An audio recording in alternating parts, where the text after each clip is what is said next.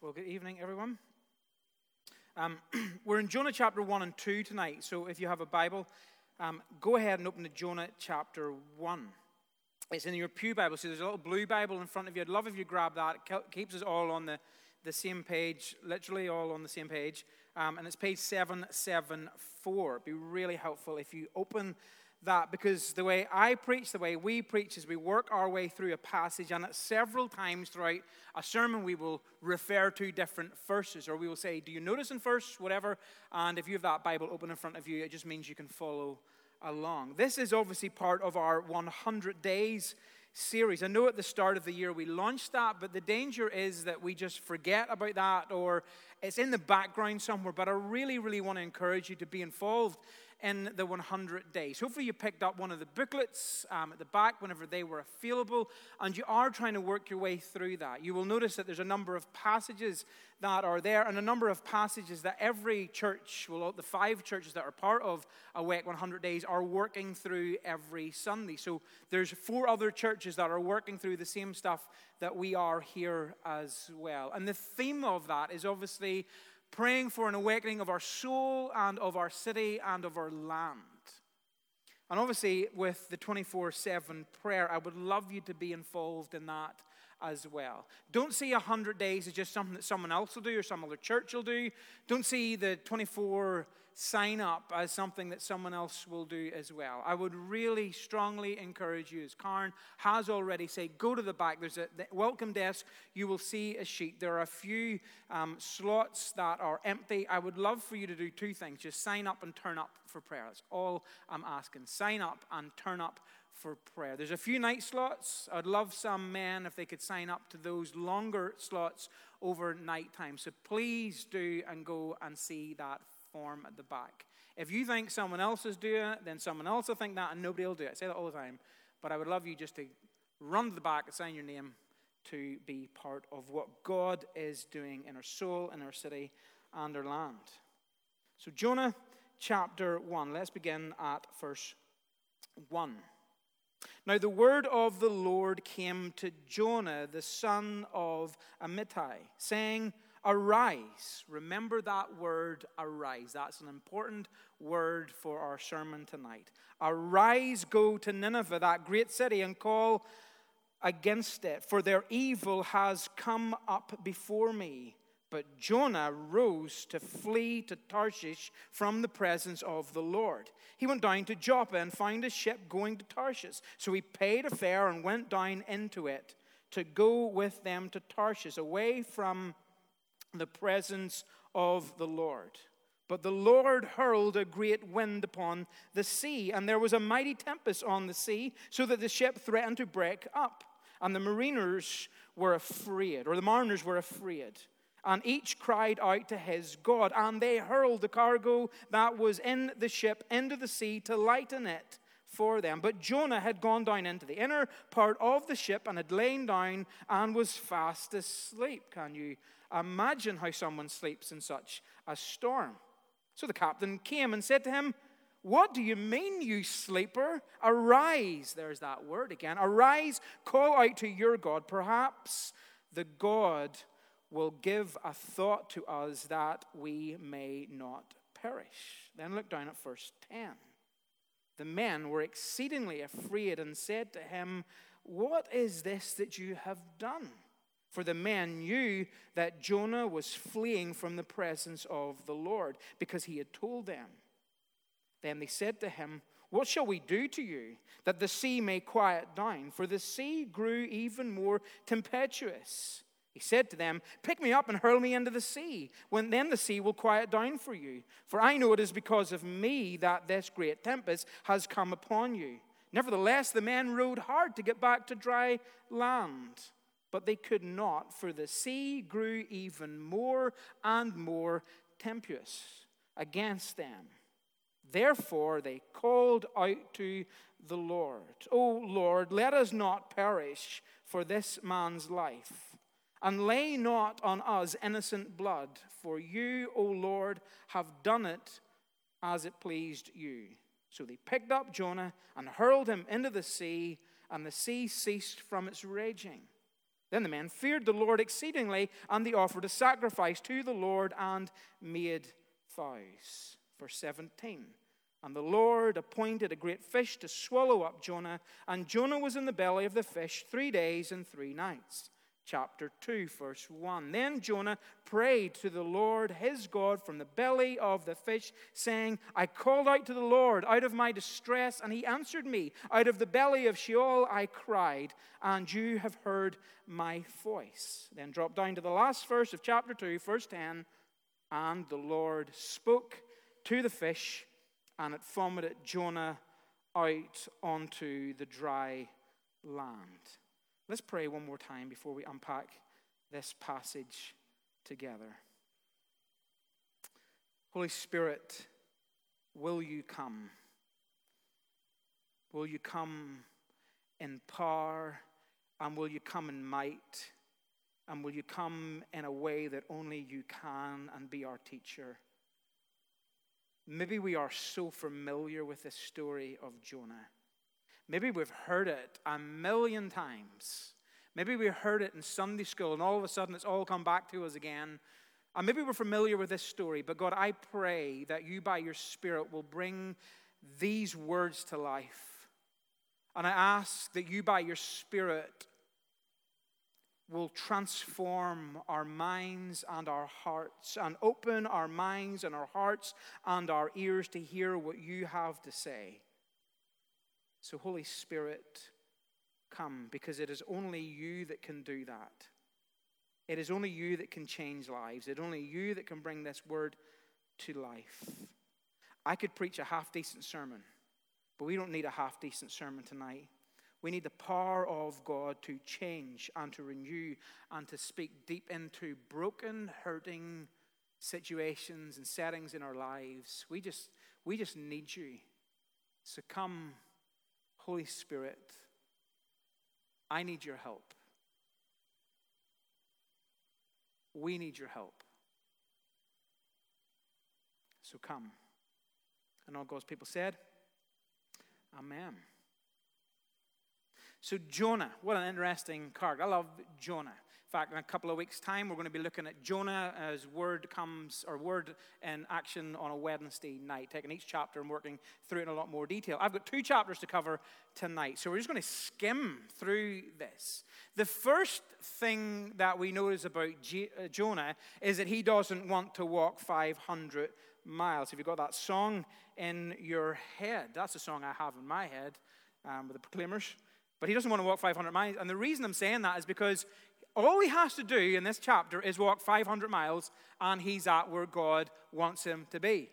But no, he does not want to walk 500 miles. I'm not going to sing that. I sang the A team this morning. I'm not going to sing anything tonight. Don't worry. In verse 1, Jonah's alarm rings, it buzzes, it wakens him up, and God says, Arise.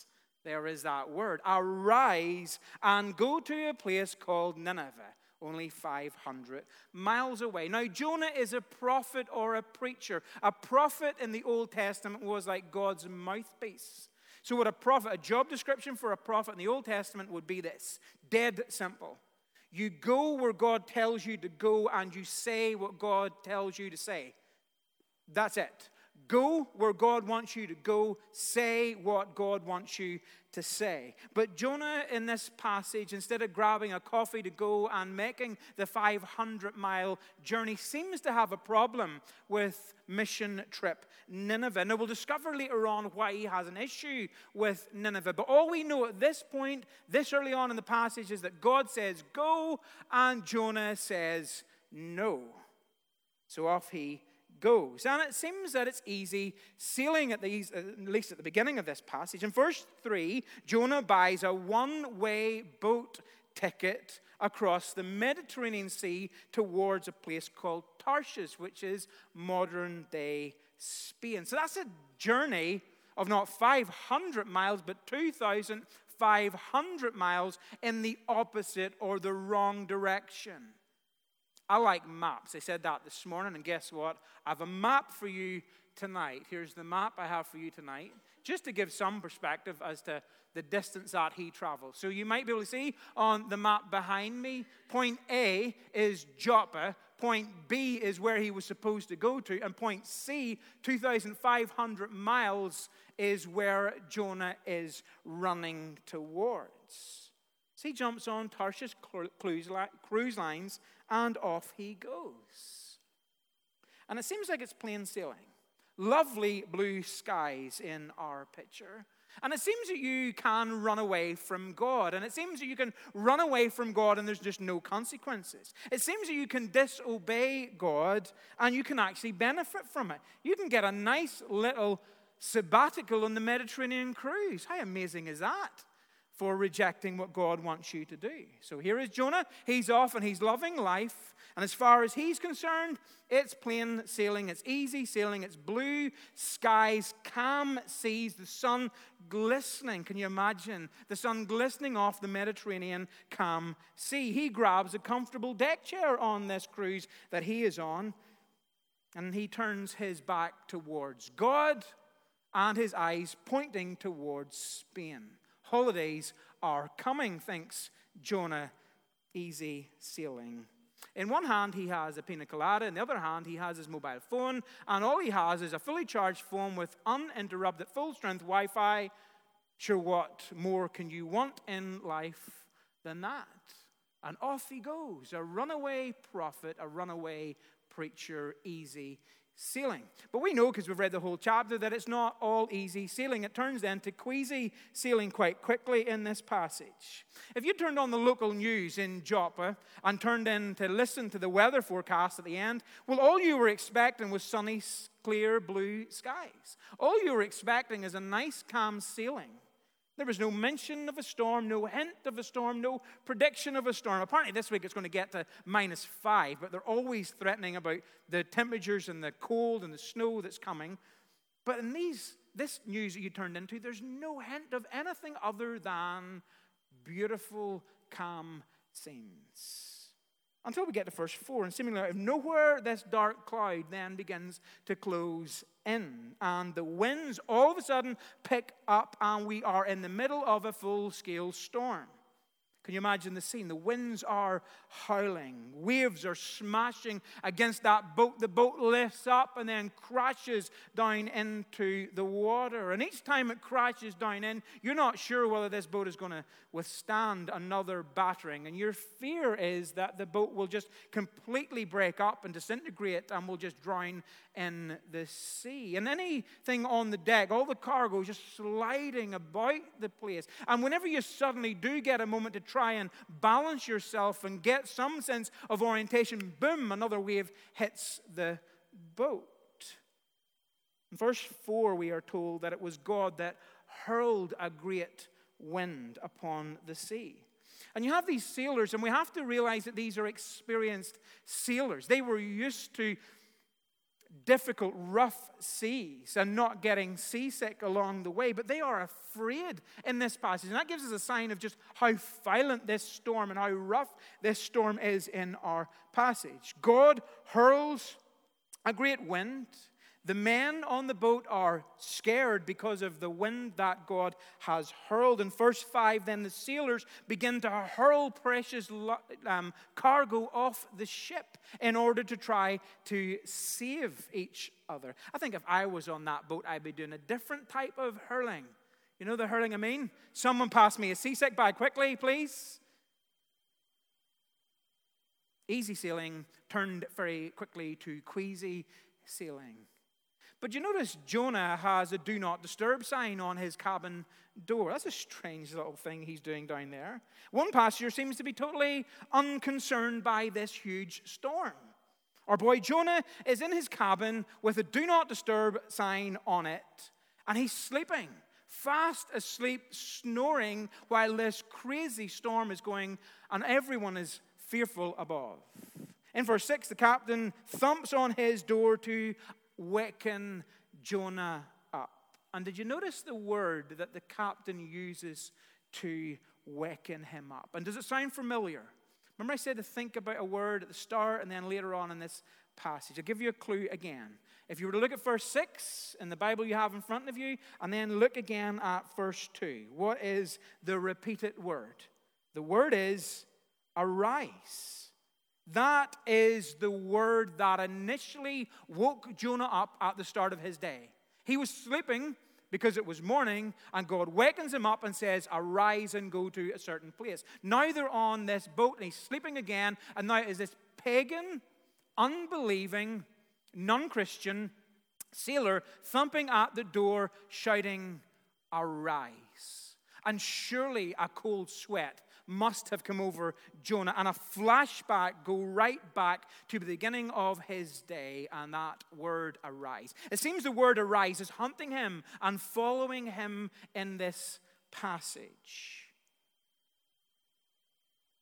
Arise and go. But Jonah has been doing all he can to run from that word and hide from that word and run and hide and flee from the calling that God has put over his life. So it seems initially you can run away from God. It seems initially you can hang up a do not disturb sign over your life and say, No, thank you, God, I am not interested. It seems initially you can do that, but God pursues Jonah in this passage with this calling. So it seems you cannot actually run and hide from God. Man overboard is my next point in this passage. The desperate prayers of the sailors have not worked. They have prayed to their gods. They have tried to ask their gods for help, and that just has not worked. They've cast lots, and the lot fell on Jonah, and Jonah admits to these people what he has done. Jonah realizes that he is the reason for the storm, and he shares that little detail with the friendly staff of Tarshish Cruise Lines. But that friendly staff are not so friendly anymore, and they throw him overboard. Of course, at Jonah's request. And Jonah is sinking, but the storm stops. But still, Jonah is sinking and sinking and sinking deeper and deeper and deeper. Chapter 1 is a chapter where Jonah tries to take control of his life. It's a chapter where he tries to run away from God, a chapter where he tries to outsmart God. But it's actually a passage that we see that God is in control, not Jonah. Definitely not Jonah. Like, this is a passage where God allowed Jonah to take his little grumpy head in verse 2. Like he's angry at God, doesn't want to do what God has told him to do, and he's cross, and he's grumpy, and he's annoyed. In fact, he is furious at God in verse 2. God allowed him to be furious in verse 2. God allowed Jonah to think that he could run away. Like, what an amazing plan he thought he had. Rather than go 500 miles this direction, I will literally try to get as far away from God as I possibly can. And 2,500 miles, I think, will do it, says Jonah as he jumps on his cruise line. God allowed Jonah to hop on a boat in Joppa. It was God that allowed or caused this great storm. It was God that caused the lot to fall on Jonah. It was God that allowed a near death experience to bring these pagan sailors into a relationship with him. Because that's what happens in this passage. These pagan sailors are saved. Isn't it interesting? If you're at church this morning, and we're looking at Paul. Paul wanted to go to somewhere. Here's Jonah. He doesn't want to go to somewhere. And in both cases, God is in control, God is sovereign. And because God is in control and because God is sovereign, people get saved. Even in this passage that we never thought would get saved. The pagan sailors. So God allows them to go in the opposite direction because God wants to save people over here in Nineveh, but Jonah's away over here, and God goes, Well, if you're over there, I'll just save some people here, and then I'll get you back to where I want you to be as well. I love that little detail. God allowed the sailors to throw Jonah overboard, and God allowed that famous big fish to come and swallow Jonah, holding him in the belly of the fish for three days. And in chapter 2, it seems that Jonah repents, and it seems that he has a change of heart. And it is the end of that chapter that we read where the big fish spits him out. And it seems that Jonah has a new attitude. And at the end of chapter 2, he heads off to Nineveh. Next week, next Sunday night, we'll look at chapters 2 and 3, and you'll, or sorry, 3 and 4, and you'll find out what happens next. But here's the thing what is chapter 1 and 2 really all about? Like, what is going on in these verses? Because here's what's happening you've got a man on a run. Here's, this is the simplest way I'm looking at this here. You've got a man on a run. On a run, on the run, you've got a man in the boat, you've got a man in the storm, you've got a man overboard, you've got a man in a fish, and you've got a man with a new attitude. A man on the run, a man on a boat, a man in a storm, a man overboard, a man in a fish, and a man with a new attitude. And is, is that it? So don't run from God, or you might end up somewhere you didn't think. It could be an application, I, I don't know. But maybe there's more going on in this passage. And I will go in a lot more detail in these chapters if you come along on a Wednesday night. And you'll hear lots more stuff because there's beautiful stuff that's going on here. Beautiful gospel stuff. Beautiful stuff that mimics what Jesus does or is a foreshadow of Jesus coming in the New Testament. But here's what's happening in this book. To understand Jonah, you need to look at the bookends. So the bookends are chapter 1 so this is why it's really helpful for you to have your Bible open at page 774 and 775 because you can see all four chapters at least in my version, you can look, you can see them all here on this one page. So here's the bookends chapter 1, verse 2 and 3, and then chapter 4, verse 11. That's the bookends of this. So if you look at chapter 1, verses 2 and 3, it says, Go to the great city of Nineveh and preach against it because its wickedness has come before me. But Jonah ran away. Then look at first, or chapter 4, verse 11. Should I not pity Nineveh, that great city in which there are more than 120,000 persons who do not know their right hand from their left? Here's what's happening in Jonah. Jonah knew that God was a God of grace and mercy and love. Jonah knew that God was mighty to save. Jonah knew that if he went to Nineveh, that God would save Nineveh. That there would be a sermon, there would be an altar call, people would get saved. And chapter 3, spoiler alert, in one day with an eight word sermon, 120,000 people get saved. That's a successful sermon preach. If I did, and you're probably wishing, I wish you did eight word sermons, Mark. If I did an eight word sermon and 120,000 people get saved, I would retire. I would just retire. I would go out on a high. That would be me. Done, dusted, thank you very much. 120,000 people getting saved in one day, that's a successful just one event. That's a successful conclusion to 100 days of prayer and awakening across our souls and our city and our land. Why wouldn't Jonah go to Nineveh? Like, if he knew all this about God, if he knew God was good and gracious and loving and caring and would show grace and would show mercy and his message would have favor and there'd be such an impact, why wouldn't he go? Why wouldn't Jonah go to Nineveh? Well, the first time that we meet Jonah is actually in 2 Kings chapter 14. You can flick back there or read this again, but the last few verses of chapter 14 of 2 Kings talks about Jonah. And Jonah comes with an exciting message. Remember, he's a prophet. So, where God tells him to go, he goes, and what God tells him to say, he says. So God tells him to go to a particular king, and he go, tells him to go with a particular message. And it's a great message. It's a good message. It's an encouraging message. It's a message which will expand the borders of Israel, will grow Israel, will make Israel become even greater, more powerful, more mighty, more awesome. And Jonah likes that message. He likes his job description in 2 Kings chapter 14. 2 Kings chapter 14 is a good day at the office for Jonah. Jonah believed that God belonged to God's people, Israel. He loved Israel like he was so in love with his nation, very proud of his nation. And he believed that God belonged to that nation and only that nation, no one else, because everyone else were outsiders. God made a promise to a special group of people, and only that special group of people deserve God's love, grace, mercy, and forgiveness. Everyone else is an outsider, and as far as Jonah's concerned, that's the way it should stay, that's the way that it should be. He doesn't want to mess and mingle and befriend and do life and do life grips and do church with people that are outsiders. So here's God coming along again in Jonah chapter 1, and God comes again with a message. But here's the difference between 1 Kings 14 and Joshua 1. Joshua doesn't like the job description in chapter 1 of Jonah. He doesn't like the job description because he doesn't like Nineveh.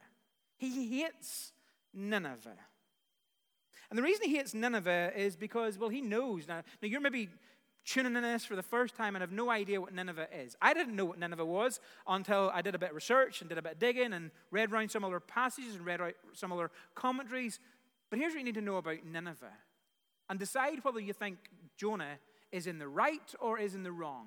Would you have stayed or would you have run in this passage? Because here's Nineveh Nineveh is the capital city of a major world superpower called Assyria. So, in our last number of sermons in the Old Testament, the world superpower had been Babylon. But before that, Assyria is uh, uh, also one of the main superpowers there as well. So, this is a great city. Nineveh is a great, massive, huge city where there's a quarter of a million people living there. It would take you three whole days to walk through the entire city. 60 mile wide city. So, it's a big city, it's an important city. But it's also famous for its horrific violence. And I mean horrific violence on a whole new scale of horrific violence. The army of Nineveh was particularly brutal. They even bragged about their violence. They wrote songs and poems and had those songs and poems painted all over the place and over walls and over pillars and on the streets as well.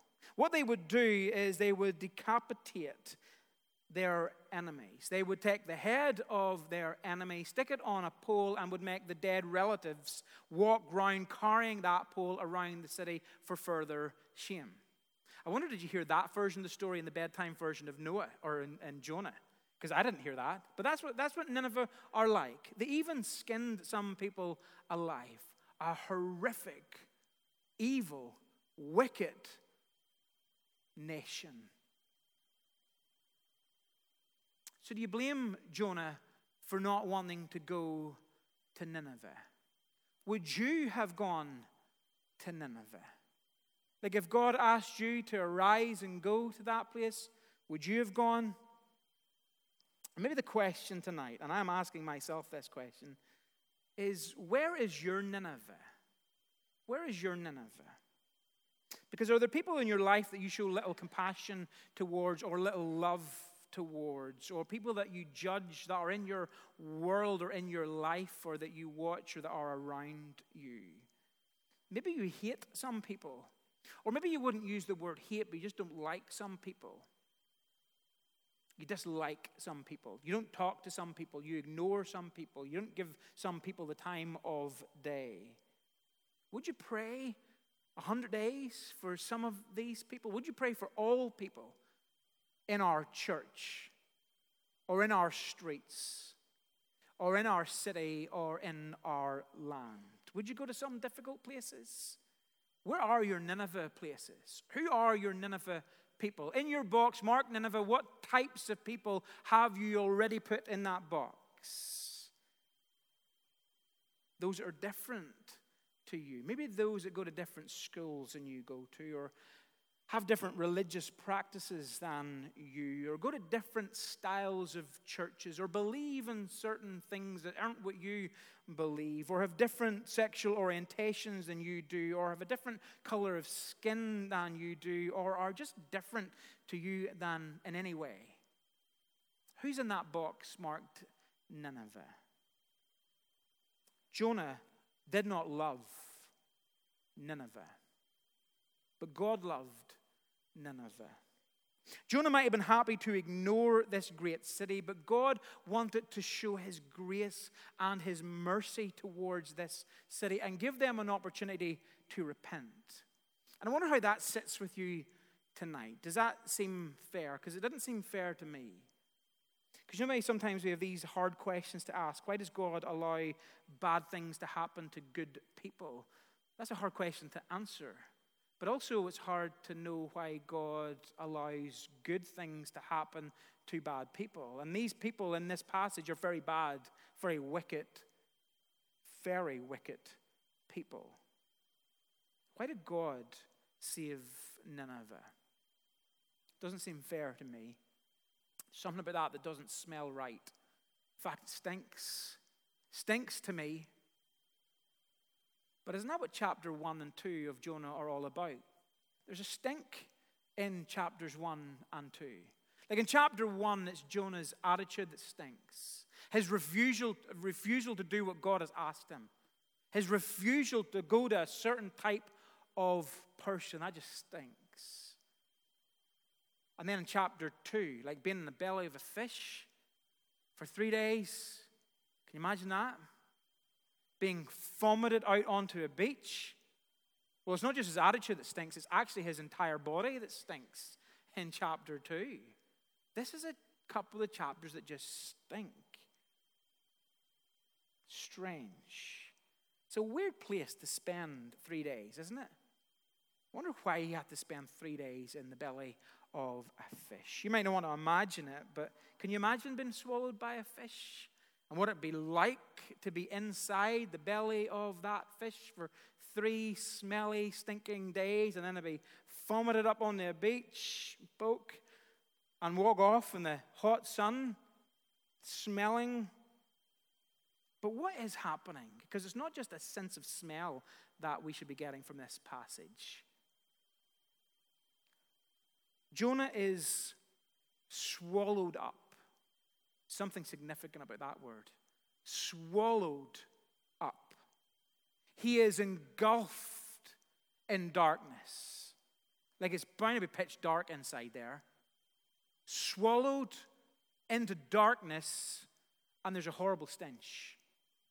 Swallowed darkness, stench, decay, death. What does that remind us of? Does it remind you of something? Does it remind you of a person? Does it remind you of Jesus? Does it remind you that Jesus was sent by God on a mission? And Jesus willingly went on this mission. Jesus came with a message of grace and with one of love, but the people turned away from him. No one wanted to hear his message. In fact, his disciples run away and evil people arrest Jesus. They torture him. They kill him in the most degrading and horrific and most violent and most brutal of ways. An innocent man. Here's what I thought if anyone deserved to call an end to their mission and run as far away as they possibly could, then it was Jesus. Jesus could have done a Jonah. He had every right to do a Jonah in this gospel, but he didn't. He ran towards us, he embraced us, and with love, he gave his life for people like you and me that just did not deserve it. People like Nineveh, people like you and me as well, people that are lost, people that are in darkness people who are in sin, rotting and decaying in their sin. Remember the swallow word? Jonah got swallowed by a fish. What did Jesus do? Well, Jesus was swallowed by our death. Our death. A death caused from our sin, a darkness, a stench, locked in a grave for three days buried in our grave. But he didn't stay there because three days later he walked out of that grave. And in 1 Corinthians chapter 15, verse 54, it says, Death is, here's the word again, swallowed up in victory. Death is swallowed up in victory. Verse 55 goes on to say, O death, where is your victory? O death, where is your sting? Only with Jesus can our darkness and our stench and our death and our decay be turned into life? Only with Jesus can a life that has run so far from God and is now sinking be lifted out of that despair and that hopelessness. So here's the question as we close tonight Are you closing God out of your life? Are you closing people out of your life? Are you trying to get as much space and distance between you and the church, you and God, as you possibly can? Like, are you running like crazy from God? And I don't know what has happened in your life to make you run, but are you running like crazy from God tonight? Are you filling your life with distractions to block out God? Didn't want to be here tonight, but someone dragged you along. Have tried your best to do other things in this service tonight. You've tried to distract yourself with your mobile phone. You've tried to distract yourself by taking yourself to your happy place and thinking something else, but you just can't block God out. Are you happy to quit? Are you happy to quit? Are you happy for someone just to throw you overboard? I'm done. I'm finished. I'm a failure. I'm a lost cause, Mark. Throw me overboard. Don't bother preaching at me because I'm done. I've failed. My life is in a mess. It is an absolute train wreck right now, and I am drowning. I am drowning and I am sinking. And I don't know where to look, and I don't know where to turn to, and I don't know what to do, but all I know is that I am sinking. If that is you tonight, then I want you to take comfort and hope from the message of Jonah. Where on earth is there comfort and hope from a message like Jonah? Well, here's one God wasn't finished with Nineveh in chapters 1 and 2. But also, God wasn't finished with Jonah in chapter 1 and 2, and that is great, amazing, wonderful news. At Jonah's furthest, deepest, farthest fall from grace, God comes to Jonah in grace. And God comes to you tonight in grace. Whether you believe that or not, whether you deserve that or not, God comes to you in grace. And here's the thing we don't have to run away to a place. We can run away in our minds or we can run away in our hearts. And Satan wants you to run and hide. He wants you to drown in the guilt and the shame that you feel. He wants you to be blown away by those hurricane storm winds, which are so loud and so disorientated that you have no idea where to turn to or what to do. He wants you to quit. He wants you to quit. Jonah 1 and 2 tells us that we are to look up and see God. Look up and see God. Look for God in the storm. Look for God as you sink deeper and deeper. Look to God as you are buried in some dark, rotting, decaying place. And I know it's so hard to look up. And I know it's so hard to find God. And I know it's so hard to do that. But if you do that, you will see this. You will see that you cannot run so far from God that you are out of God's reach. You will see that you cannot sink so deep to a place where God cannot send something or someone or Himself to rescue you. When you look up, you will see that there is no place too dark and so lost and so broken and so messy that He cannot breathe life into that. There is no dead end that is a permanent barrier to God. There is no mistake that you have made that can limit God's power to turn your life around and change. Because with love and grace that we might never be able to fully understand or appreciate or fathom or grasp, God sent Jesus to demonstrate his great love towards runaway, disobedient, lost, feeling, hiding, sinking people like Jonah, but also people like you and me. So don't run from the presence of God. Run to the presence of God and allow God to come and minister deep into your life. Let's pray together. Father God, we pray, we pray that you will come by the power of your Spirit. Take these words, bring them to life. Take the truth that is there and help us to cling on to it.